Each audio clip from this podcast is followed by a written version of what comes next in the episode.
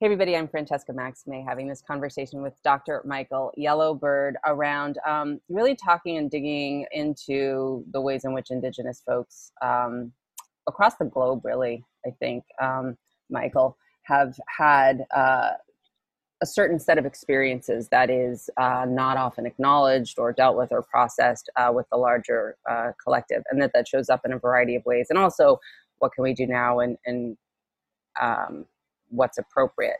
So um, this is for that International Trauma Association that I was talking about, and um, and I guess if you want to give a little bit of background as to who you are and what you are doing or about uh, in terms of your professional work, and also maybe some of your um, personal background there um, that might be a nice way for people to just that are set up and, and locate you so i can put this in context for the article. I know what it is obviously because i know you sure. but um, but just for the purposes of this.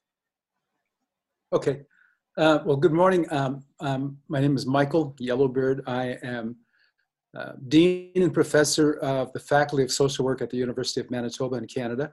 Um, my background uh, is is in social work. I've done a lot of work in social work and and uh, uh, more specifically in health uh, around indigenous people. So I've spent a lot of time of uh, examining um, health and well-being among indigenous people, um, particularly through the lenses of, of uh, colonization and decolonization. So um, um I've made most of my um, academic career on on looking at those particular paradigms and, and, and frames and how to, to use them as analytical sort of measures to kind of determine you know uh, how indigenous people have fared in in uh, you know the evolution sense ever since uh, they've had contact with um, outsiders uh, you know throughout the world. So that's kind of really what I've been uh, doing a lot of my research. Um, I'm actually Arikara and uh, two tribal groups from what is now North Dakota from the Fort Berthold Reservation. I um, grew up there uh, for a good part of my life when I was was young, and then I traveled quite a bit um, and uh, at different universities. And uh, I come from a family of 15 in a community that's uh, very much a collectivist community. So our our people were um, hunter gatherers slash traditional horticulturalists uh, who were part of this really huge trade network uh, prior to European colonization in the United States. So it's interesting because a lot of people don't know this that we had these amazing trade routes in different parts of Turtle Island, uh, you know, North America, uh, actually extending all the way down to South America. So if, mm. if people examine that today, they'll see that, you know, at one time there were hunter-gatherer groups, uh, horticultural groups, confederacies, empires, uh, you know, um, and, and uh, no pastoral people uh, that we know of but all kinds of dynamic groups that moved across Turtle Island, trading uh, goods, uh, you know, intermarrying, uh, exchanging DNA, um, um, changing, exchanging ideas, spirituality, and marking all of Turtle Island with really a lot of symbols, uh, petroglyphs, uh, you know, rock carvings. Um, um uh, symbols in the ground like great big medicine wheels or in rocks, those kinds of things. So um, I, am really interested in that kind of work too, as well, to kind of see how we interacted and how we um, uh, um, involved ourselves with one another across across time. And, and time's getting more and more extensive. If you look at the archaeological record here of how long people have been here, indigenous people say, "Well, we've been here since time immemorial. We don't know how long we've been here, but always have been here." But what's really interesting is that as we as we look further and further on the uh, the time, you know, we get to understand that there were many innovations and uh, things that people did while they were here that were that hadn't been uh, shown up in Europe or in Asia or any other places. So, or some things that did simultaneously uh, uh, happen here in this part of the world.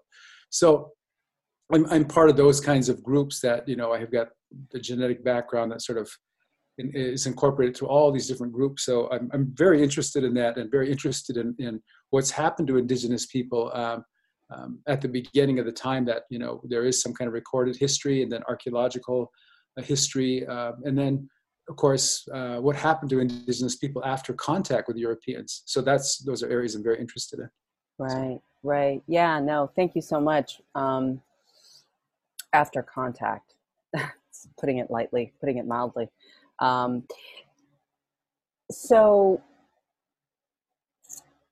I guess where we are now, it's the summer of 2020. We're in the middle of the pandemic still, and we're in the middle of what is, um, you know, sort of, I guess, a protest movement, a Black Lives Matter, you know, protest movement, particularly here in the United States, but also I think a call to, you know, sort of interrogation around these systems, these colonialist systems and their legacies of, of whiteness or white body supremacy or whatever term you want to use around that oppressive uh, systemic nature of extraction and, and not regeneration and that sort of more balanced way of being um, that we know is intuitive to, to, to what you just described, to just the indigenous cultures that you just described. So at, at this time, when issues of racial violence and discrimination are being actively debated in our mainstream media, how does one effectively work with work with indigenous peoples? Whether it's is there is I mean, there's probably not just one answer, but how at this time does one consider being more effective in working with indigenous people?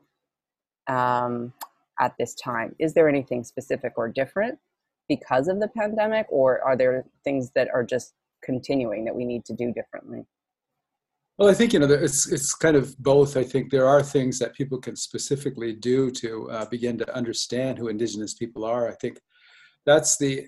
I mean, uh, it depends really where you are in the world, though. First of all, the United yeah. States. The United States is one of those you know that has a very low indigenous you know quotient i mean they just don't understand indigenous people down in the united states. It's a it's it's a country that has all kinds of different political you know uh, sways from, from here and there. But in, uh, you know I, I think in so that's that's the more difficult thing is, is that the us really has not had its own reckoning. It really hasn't had you know um, uh, you know a very very in-depth look at its at, at its um, history I mean, you're dealing with a settler colonial history that you know is based upon genocide and rape and torture and dispossession and theft, you know, of you know billions of acres of land and riverways and those kinds of things. So I think that's the first thing uh, Americans really need to do. In Canada, that's happened. It's still happening in Canada. It's ha- mm-hmm. it's happening in Australia and New Zealand.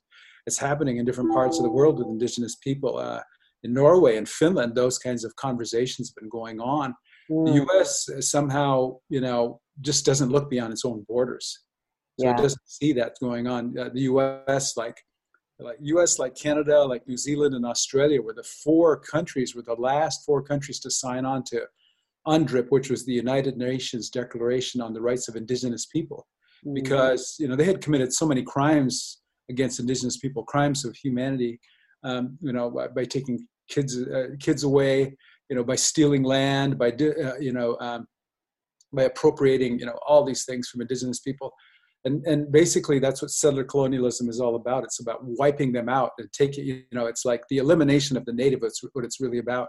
So it hasn't really had its reckoning, you know, people, there really hasn't been like truth, uh, uh, truth uh, and reconciliation commissions in the United States with indigenous people.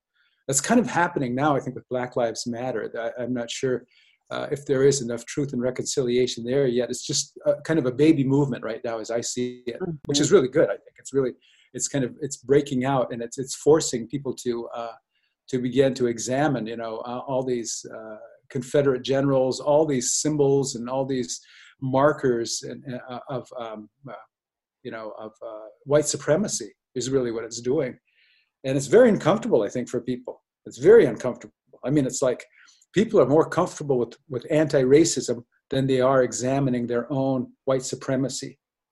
That's that's pretty clear. Can you clear. can you elaborate on that? People are more comfortable with anti-racism work than they are with examining their own white supremacy. I find that fascinating and true, and I know what you mean. But yeah, I would like so, you to elaborate. Yeah, so anti-racism is like you know we can we can speak out against it. That's wrong. You know, uh, that's not about me it's about someone over there from you know who has a confederate flag or whatever. It's it's that's how we see racism. It's like you know we don't see our own position as being racist. We don't see our own you know a privilege in society as being white supremacy or white nationalism right? And and and, and you know it's all the is it's all the uh, the whites right? All the white stuff right? So if you got the privilege you know i got white privilege so i can go out and i can stand on a protest line against racism right but I'm not going to do a damn thing about you know helping uh, you know um, improve the lives of people in the inner city or or uh, you know uh, change you know the structure to from you know to uh, eliminate structural or systemic racism right? I'm not going to i'm not to rebel against any things like that. I'm going to i'm to do things that are easy because i've got that privilege. And i think that's what it is. It's anti-racism is like well i mean i can i can talk about it. I can even you know say i'm against it i can wear a t-shirt you know and i can do all these things but I, you know it's that i'm not going to examine myself how i'm part of the system mm-hmm. how I perpetuate the system, you know, by paying taxes to the police, you know, that go out there and, and, and destroy these communities, you know, and murder these people, right? I think that's different. It's very different, you know, because white supremacy, white nationalism, you know, uh, we, we can't get to that because of, you know, something called white fragility, right? It's like people are so fragile about, you know, their, about their place and, and about anything that challenges their privilege, right? That's the idea. Is like, I mean, that's why right now it's it's it's easier. I mean, it's difficult, but it's easier now to, to bring down Confederate generals, you know, to to bring those down because of you know what they did. I mean, they they fought this war to maintain slavery. So people are doing that, but it's much more difficult, I think, for those of us to go out there and to change, to demand change in the curriculum Say, I'm not sending my kids to school until you change that damn curriculum. Right. I'm not going to do that. See, that that in itself is change it meaning it's more accurate to actually reflect the history of this country in terms of enslavement and genocide. Right, exactly, and to teach kids the truth. Right, I'm not going to do that. Right, that's my privilege. Right, but I can go out there and say, well, I'm, I'm I want people to have higher wages. I want them not to be beaten by the police. But systemically, I'm not going to do a damn thing.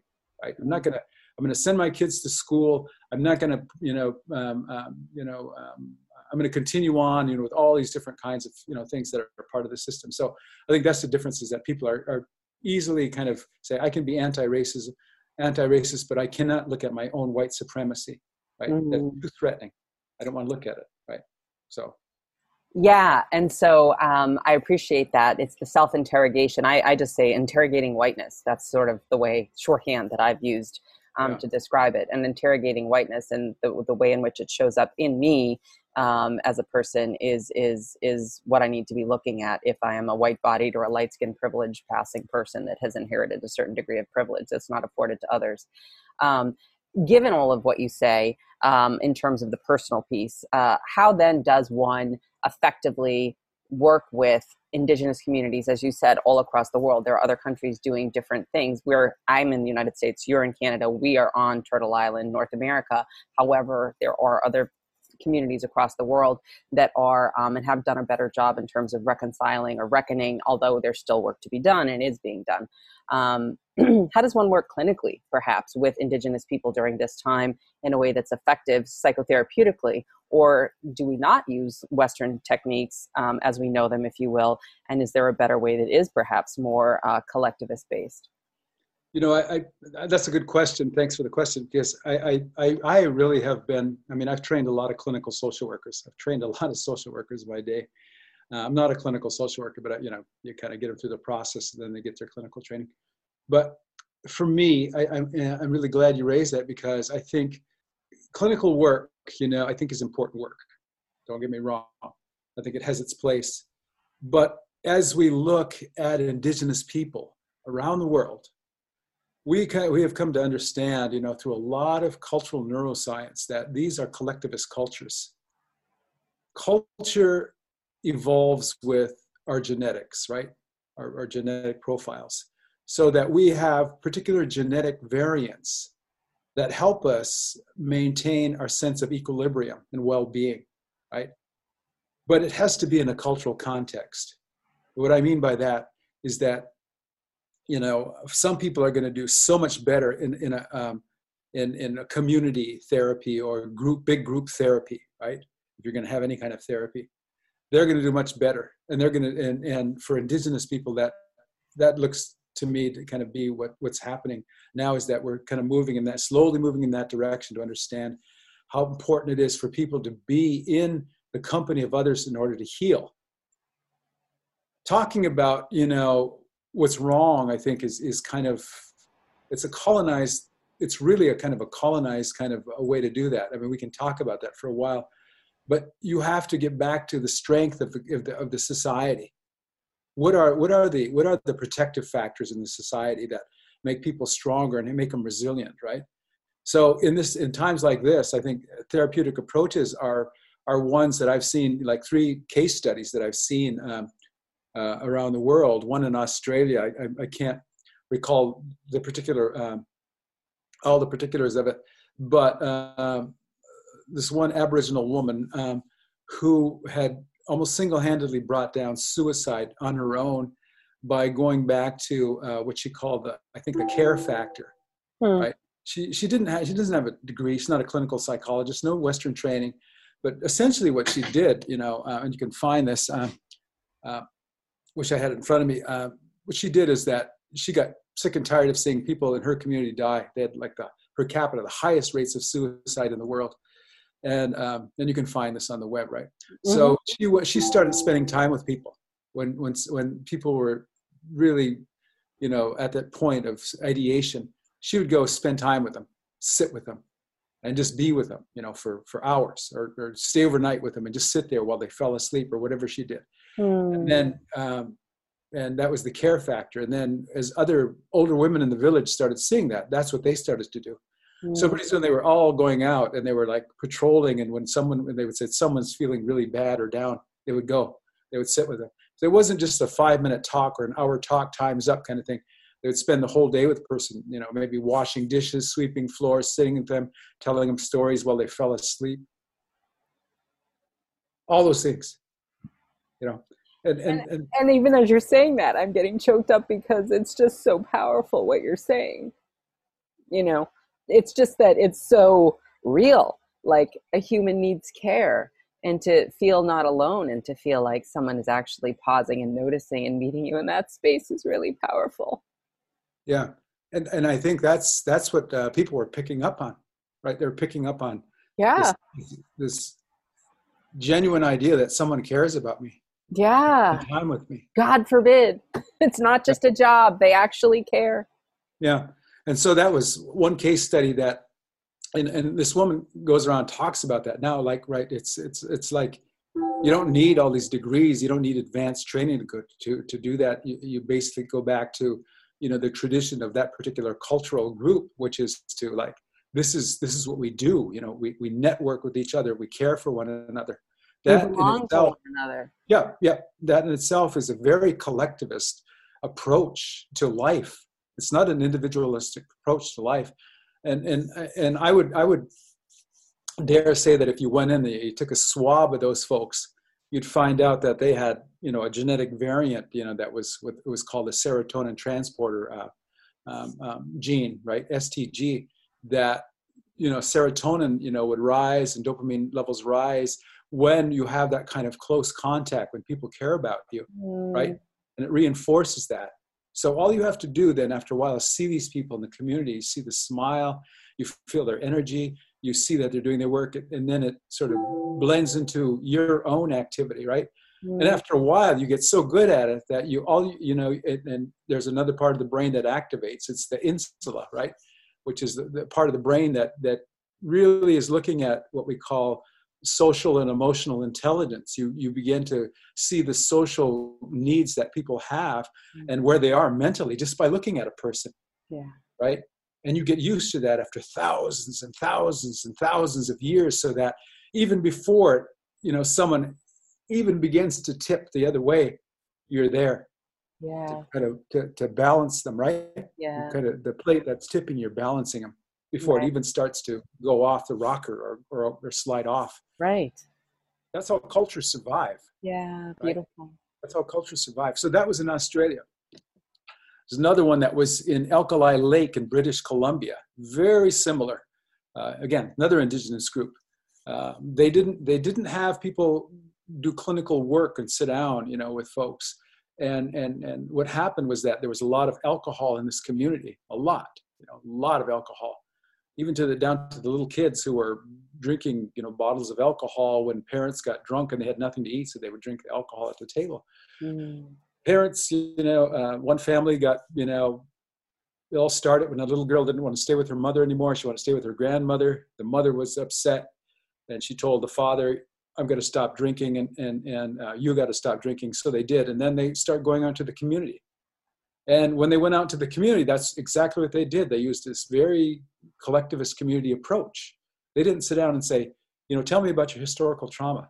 Tell me about, you know, why you, you know, how you feel that you don't have a job. What they did is they start saying, you know, we all have to get out of this, you know, mess together. And so what they started to do is they started to kind of clean out, you know, some of the, the problems. One was a priest that was uh, an alcoholic, you know, in, in, in the community they, they chased him out. They got rid of him. Yeah. Now there were bootleggers coming into the community. They stopped that. Yeah. And pretty soon they, they, they all began working together, you know, as a collective, they started caring. It's a care factor again. Right. They all were caring about each other. And then they took the next level where they started to going, going back to indigenous ceremony. Mm. And that's the healing that, you know, sweat lodges and pipe ceremonies and all the ceremonies that, that they had lost during the period of colonization Right. They began to go back to these things that you know were right for them, that were part of who they were. That you know even the smell of tobacco or sage has a genetic olfactory response in the brain. Right. You know, as soon as you smell that, you know, it, it sets you know into motion something that's sacred and healing in the body. Well, how is that? Well, it's you know people have done that for generations and generations and generations and generations.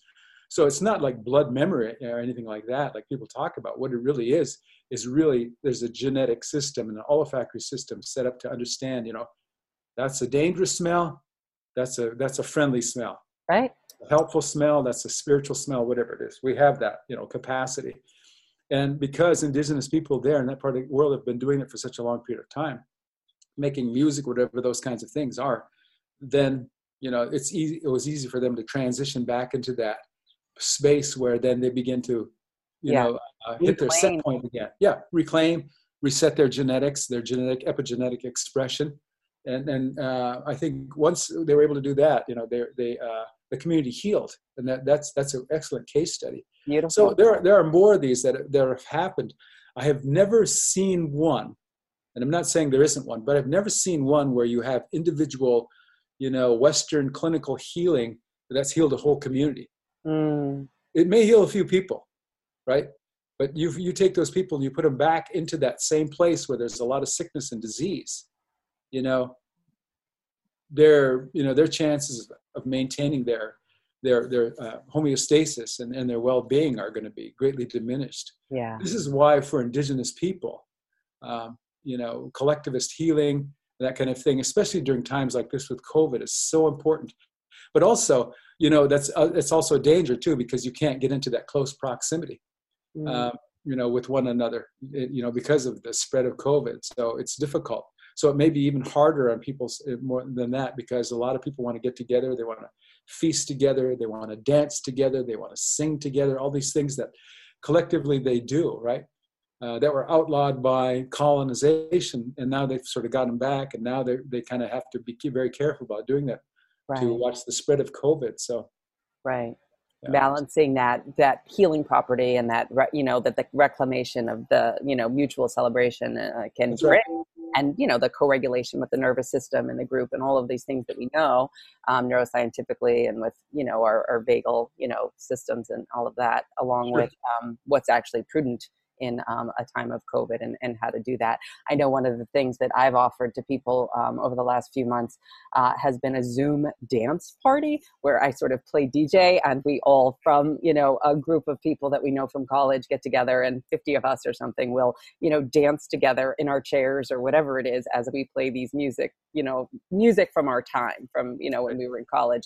And that it has been something that's been healing in a different kind of a way than, for example, the racial affinity group and book group that they have going on with some of my classmates or things like that that those are good for left brain didactic understanding and information and knowledge to, to sort of you know have that but that also this sense of like okay well we're not so isolated and alone even though we feel that way it's been a it's been a way of trying to create some of this that you're talking sure. about in the way yeah. that i could not i mean i can't do these other pieces right, um, right. but but that's but that that's healing and that has nothing to do with me being a, a psychotherapist that has me to do with caring about my colleagues from college and wanting to just offer that and, and enjoy that with them and be in right. it and enjoy and receive as well as right. the doing right Yeah, and I think that's that's one of the things you know that we are talking about healing. I think that you know um, some of the work that I've done and, and, I've looked at, I've looked at a lot of the research, um, uh, and I found and and it's it's it's no surprise to me why humans like to dance, right? I mean, really, and that all humans have kind of formed different kinds of dance or dance societies and different kinds of dances and so on, and uh, for different reasons have danced, even during the plague, right? The, the plague in in uh, um, the Black Plague that happened in Europe. Uh, uh, that's where the ring around the rosy comes from that kind of dance right where mm. people are dancing around you know uh, but you know people have always always done that you know when when they're when they're uh, trying to divine you know the future or divine what's going to happen next singing and dancing are expressions right and and it's sometimes uh, you know whatever whatever helps them with but we know now some of the um, the neuroscience behind it we know that you know when people dance and they sing, they have this dramatic rise, especially something very meaningful, a very meaningful dance, sacred dance or whatever it is, the meaningful, this, this dramatic rise in endocannabinoids in the brain. Mm. Yeah, yeah. And, and of course, what that does is, you know, blunts pain, increases the feelings of well-being, you know, raises the brain derived neurotrophic factor in the brain. So you're actually sort of, you know, protecting your brain by, you know, uh, generating more neur- neurons and so on. So mm. these things are, you know, that were, that are very ancient Yes. They're such a they're so healing.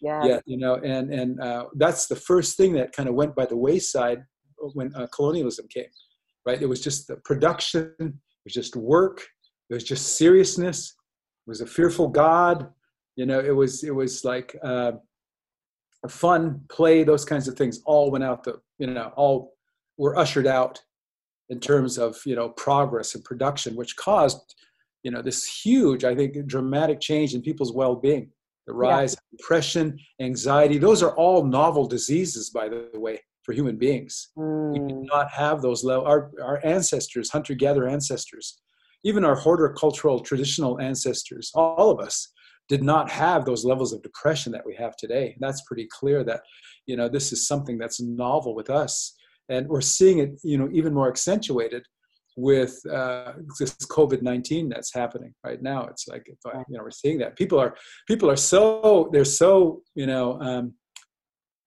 they're so I think anxiety ridden that they just want to break out of this and send their kids to school and go back to work.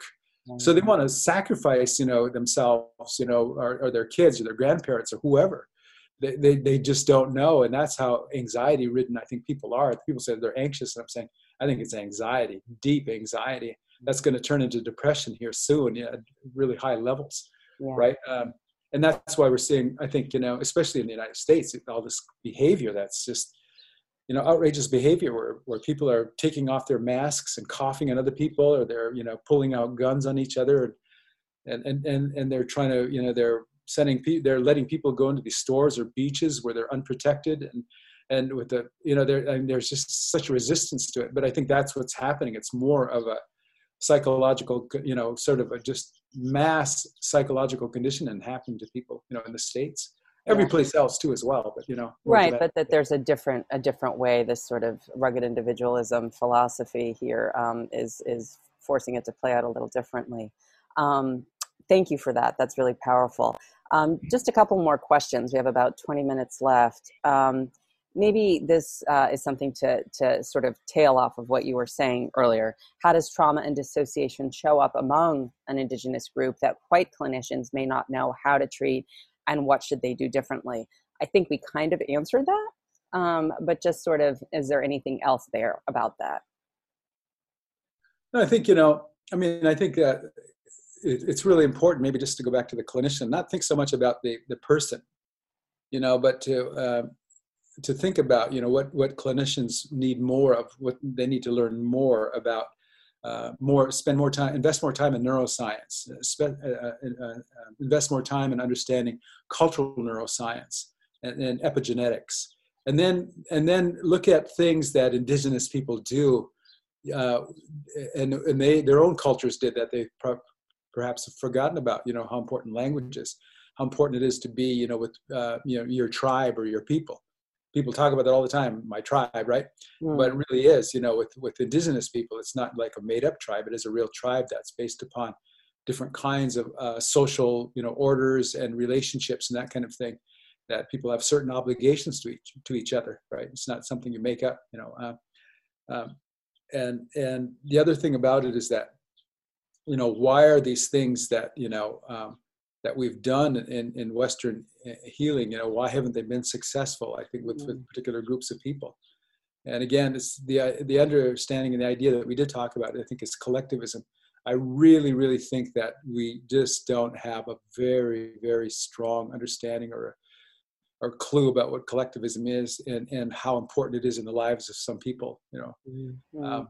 and what it does to people's health when they're when they're denied humor yeah when they're denied the ability to dance the, the ability to you know to smile the ability you know all these things have have uh, very very uh, difficult you know um, um, are, are very difficult for people the other thing I think you know therapists you know could learn. Just last thing is is that you know there really needs to be a change when you're working with indigenous people. There are things that indigenous people, many indigenous people, are people not only collectivist culture, but they have a genetic variant I talked about before. This 5-HTTLPR uh, gene, which is a variant that codes for humor. You know, it's kind of the funny bone, kind of yeah. called the funny bone gene yeah and and and and um, they're they're already primed for that so when you know it's like bringing them in and talking only about historical trauma and about the pain and racism you know that's important but you know one should never ever leave someone at that level there should always be a lot of laughter and humor and the ability to laugh at that situation that's happened so you can right. you know conquer it or count as we say count coup on that situation right mm-hmm. have some control over it I laugh at I laugh at the oppression. I laugh at the racism.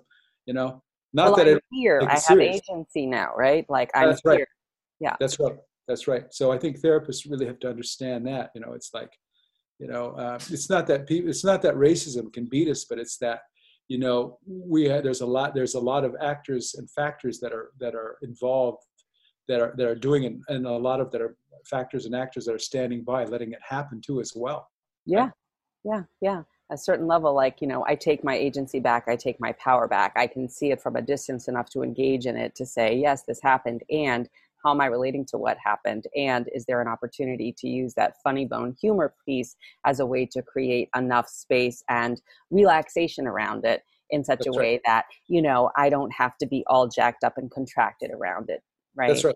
that it, it, doesn't deny the reality of what happened. It doesn't just fixate on it however. Yeah. Uh, yeah I, I, appreciate that uh, so much um, okay um, perhaps this next question is um, from your own experience and again like you say you're not exactly a clinician but clearly working with people on all different levels over time um, please share some therapy experiences that are healing or have been healing for indigenous folks and how they may differ from how white clinicians might treat white clients. I think that's sort of saying this question in yet a different way. Um, and maybe you already did sort of explain them in the ways in which you talked about the two case studies with the care, the caring. And yeah. the way in which the embodiment is the way that I use it. I, I, I talk a lot about embodiment as a somatic psychotherapist and the way in which that keys into the things you were talking about neuroscientifically and also with our limbic system and the insula and things like that around how we are with interrogating our own whiteness being able to hold both the reality of our own lived limbic experience and our imprinting around our own internal colonization and the more that we're able to be with that the more we can show up in an embodied way that allows us to be more available in ways that can see and invite in a caring heart, a caring, I don't know what you said, what was it? A care, a care case? Uh, no, uh, the care factor. The care, care factor. factor. Right. Yeah. And that's an embodiment that emanates from the bottom up from me and isn't a performative way of my doing therapy or being with um, others. I always have said, for example, for me, that um, you had mentioned in the last question uh, response, people have certain obligations to one another in this collectivist response uh, in this yeah. collectivist community. And i remember in high school one of the um, speeches i wrote was about community and what is community. And at the time i was probably 16 or 17 it was that it was need based and that it was dependent on one another. The health of the community was essentially like not a tit for tat transactional to the t but whatever it is that I'm offering is something that's needed by someone else, which is the glue that is then being offered to someone else that they can receive, and that it's interdependent. And mm. so that it's it's necessarily need based and bound in that way. Like you say, you know, people have certain obligations to one another, and ethically and morally, they come forward to do that. Yeah. So I'm kind of riffing off here on my own experience, but I'd like to maybe just come back and say, are there any therapeutic experiences that are healing or have been healing for Indigenous folks, and how may they differ from white clinicians might treat white clients? What does a white clinician do with a white client that they wouldn't want to be doing with an Indigenous client? Maybe that's a better way to say it. Yeah. Well, I, I can share. I just finished a book with a colleague. Uh, should be out in October, and um, in this particular book, we talk about decolonizing pathways to integrative health, as the title of the book. And mm. um, and and I do we do some storytelling in there. We're we're talking a lot about you know uh, the literature and, and and talking about helping and, and social work and that sort of thing. But but we do some storytelling in there. And one of the stories that I told was, was something that you know I still hold dear to me. Um, was that um, uh, years ago, my oldest son, my second oldest son, um, he uh, had a horse riding accident. We were out, you know, and, and uh, he was thrown from a horse, mm. and um, um, and he was he was okay, you know, he was hurt, but he was okay, um, and uh, and I told my father about it. It was in the summertime. We we had traveled home. I was in, doing my PhD at the time. Traveled home. We spent time with my parents. We had horses there. Thrown from a horse, and then uh, so then my father listened to I told what happened, and then he said, "Well, you better go see this guy who's." Uh, who uh, who uh, does this ceremony when someone gets thrown from a horse. He knows he'll know what to do. And uh, I had never heard about that. So then um, um, I called that guy, this elder, that night, and this guy was he's a very um, very prominent um, um, healer and and, and medicine person, Sundance chief, you know, on our on our reservation, you know. So I, I called him and he said, "Come over." So I went over the next morning when my son and I were driving along, and my son says, "Well, what's he going to do?" And I said, "I have no idea. Not sure what he's going to do." So we got there, and we we did the the, nor- the normal things we do. My, my, son, you know, that was his grandfather, you know, through his mother, um, um, and uh, so he put together, you know, some things for his grandfather, you know, a package of gifts, which is what we do, right? you know, to to get the teaching or whatever it is. You know, we don't give them money, but we give them. Meaning that in a collectivist society such as this, this medicine man that you didn't know was considered a grandfather as an elder, and in order to be able to come and receive the teaching, the and one offers gifts. Is that? Yeah. Yeah. That's right. That's right. Yeah. You're considered yeah. family. You're not other. Right. Well, see, I knew him, but he wasn't related to me. He was related to my son, but uh, but my son didn't know him very well at the time. I um, understand. Um, okay. Yeah. So so we got there. So we so we get there. So I tell him he's coming. So we drive early in the morning. We get there. We get to his place. So it's out it's out near the Badlands, right? So it's beautiful area. You know, there's on the on the Great Plains there. So we we drive up, and he's standing in a circle with all kinds of, of sage, a sacred circle he's already put, and he's he's praying to the north, right? Mm, so we stop and we're, we're, we wait there like this, just wait for him to get done praying. But he turns around, he he calls us in. We go and we get into the circle, and then he uh, he you know lets us in, and then he cleanses us off. So then he says all these long prayers, and and and so then we we we stood there right with with him because he was saying in his language, a Mandan language. So once he finished, then we went you know we went out to his house. We talked about what had happened, and then he brought my son back out into the circle, and we told him you know he had been thrown from a horse so then he brushed him off and he did all this healing ceremony, he said all these prayers and he turned him to all the sacred directions and did all these things, right? So it's, it's a long time, right? This is therapy, right? Yeah. And then and then uh, I thought we were done, so I was gonna. My son was gonna give him the gifts and stuff, and he says, "Now we have to go and we have to go heal the horse." You know, mm. said, the horse has had trauma. So I said, "Okay." I didn't expect that, so we had to drive all the way around the reservation again and got there. We got to the horse and then we he did the ceremony around the horse. You know i got the horse and then the horse was you know i, I explained you know in the story what happened. And then uh, after he did that i thought we were done. He says now we need to go and heal the ground this happened on. So okay. Mm-hmm. so he went to the area and he got to the area and then he started to heal the earth. The trees all the birds the grass talk to all these things he said because he said there was a trauma that happened he said you always do this thing you know because you've got the sacred animal, you've got the sacred child, you've got the sacred place, everything's sacred. Yeah. So we have to always, when we remember, return things back to balance, right? That's my responsibility as, as a healer. So we waited there and he did that. And he's talking to the birds, and all those kinds of things that witnessed that. He said, you know, and then he, he used the word trauma. He said, you know, we have to help them, you know, get over the trauma they experience. He said, the ground experiences you know, he said, it's alive. He said, these things are alive. So we, we did that. We finished up and then uh, we got in, we got into uh, my, my, my truck and we started driving. I started driving him home. It was kind of in the evening. Sun was starting to set in the west and he, he asked me, he said, uh, he asked me if I, um, my dad told me about the ceremony. I said, no, he just told me to see you. And uh, he said, okay. And then that was it. That was it. We drove into the night, right? Mm. But that in itself, you know, it talks about restoration in, wow. in, in, in, in, in uh, trauma, right? You don't, it's not just the individual. No. It's all these things that have been involved, right? So you, you have to, you have to, because uh, in his mind, everything is alive. Everything yeah. is, you know, yeah, animate. The sentience to it, right?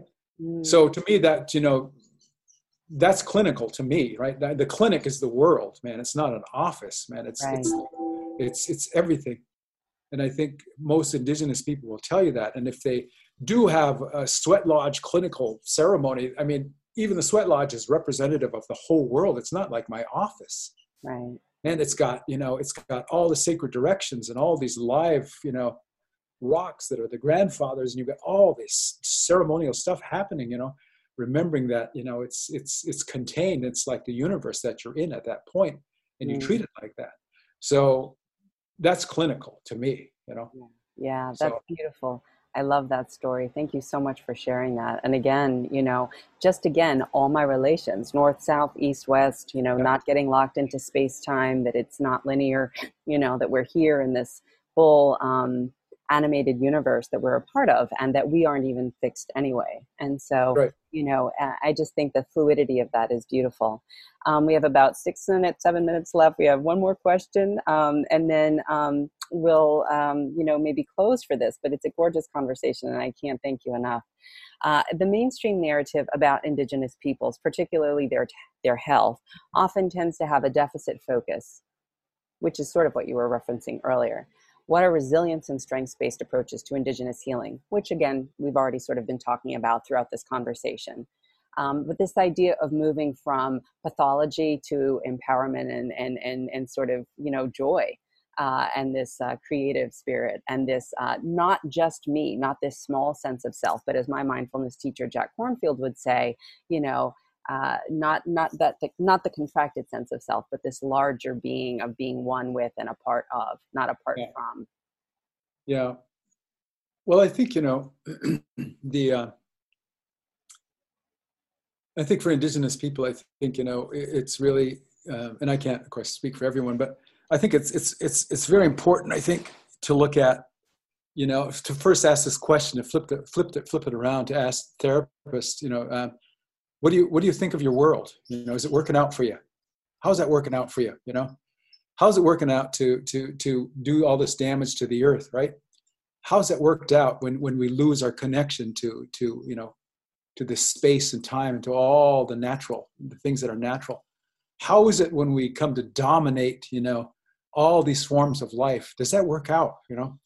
Um, and and i think you know most wise people are going to say no it's not. We're, we're at a tipping point now you know? We're, we're in the we're in the uh, you know we're at the sixth extinction you know like uh, like uh, like uh, you know people are talking about now this this human caused you know uh, uh, extinction that's happening of all these species right? So it, it's it's it's the strength of indigenous people i think is to understand that you know that you know it, it's so important to to be in that place, you know, with, you know, in, where there's order, where, where you have to, there, there's a, some kind of really respectful reciprocity with the world, right? Mm-hmm. That's that's really what it's about, and and that's what people have fought for for so long, and still are fighting so hard, you know, to to stop pipelines, to stop mining, to stop pollution, to stop throwing plastic in the ocean, you know, to and to uh, you know um, stop you know nuclear you know um, arms races and things like that. Indigenous people have been, been involved in that kind of thing for a long period of time, you know, resisting that kind of thing. And I think that's one of the great strengths of Indigenous people is that I think, you know, is that we we have, you know, an understanding. We have that history. We have those narratives. We have that as part of our our our, uh, our marking on Mother Earth. You know, where we where we've where we've uh, you know, if you go to let's say for example, you go to Wyoming and you go to the Bighorn Mountains, you'll see this huge medicine wheel out there that's about 10,000 years old. Mm. You know, that tribes all over Turtle Island were congregating in this place.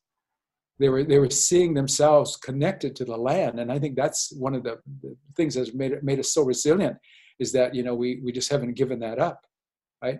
And we've, and that's a strength to stay connected to that. The strength is, is, is you know, in, in uh, indigenous people is understanding and, and we've kind of come some mileage away from that too because of colonization we don't live like that anymore because we're forced to live in a very different world but you know at that time at the at the apex of our cultures that's really what it was was that you know we were in ceremony so much and so often that we now know from from the studies you know that that uh, when you do these brain studies of the parietal lobe in the brain when the, when the parietal lobe in the brain goes quiet that you have this transcendent experience where you actually become part of the tree or the earth or the rocks or the or the waters or the you know the eagle or whatever it is yeah. that people have that ability to silence that part of the brain when you're into prayer and ceremony for long long periods of time. That's been shown on on uh, you know uh, brain imaging. You know when when when uh, tibetan monks who have had 50000 hours of practice get into this deep meditation, that part of you know, and, and uh, Franciscan nuns or whoever get into that place, that part of the brain goes quiet, mm-hmm. and they experience, you know, like the Buddha did, right? You you see the one drop of ocean, you know, in a in a drop of water, and one drop in a whole ocean kind of thing. So indigenous people around the world, and all cultures around the world, have been doing that for long periods of time. They begin to lose that connection. So I think that's really a strength of indigenous people is that we've maintained the stories some still people still maintain the practices and as i see it now you know even in the social media i see young indigenous people trying to reclaim that again mm. you know moving towards that continue to move towards that because i think they understand that that's going to be at least in our minds at least one solution to this huge climate change issue we have to deal with i mean racism you know uh, and and you know this brutality we see on the streets and covid-19 yeah, those are terrible, but they pale in comparison to what's coming in terms of this dramatic, dramatic changes that are going to happen to the planet and may, you know, wipe out life as we know it. Not just, you know, Black Lives Matter, Indigenous Lives Matter, but it's going to wipe out, you know, we're wiping out all these species, all, you know, that were that are before us. And we can't even see that. And, and, and so we have to, it's, it's important for us to come back to see what we're doing to one another.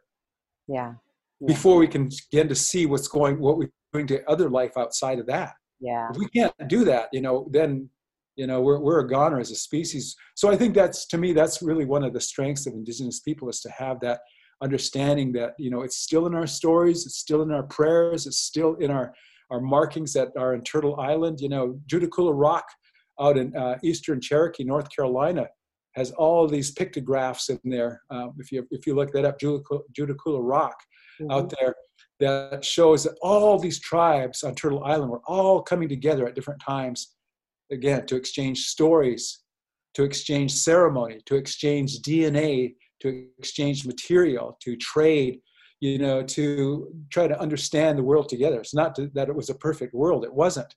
But we can certainly see that, you know, there was some kind of convergence, some moral convergence yeah. that we understood that we were not more powerful than the earth yeah. that we had to live in this kind of place so i think that's the strength and the moral convergence of indigenous people is that we have still have that respect yeah right? so beautiful beautiful dr yellowbird i can't say enough like you said a respectful reciprocity with the world And um, also, you know, it's funny when you said the ocean. I that's the quote from Rumi that I have on my email signature. You are not a drop in the ocean. You are the entire ocean in a drop. And so, you know, again, both of those. I thank you so much for your time. You are always um, a joy to uh, engage with, and I appreciate all of what you've offered here today and uh, continue to offer to all communities. Thank you. I appreciate the, the chance uh, to be on your uh, program and to talk to folks. Thank, thank you, you so much. Thank you so much.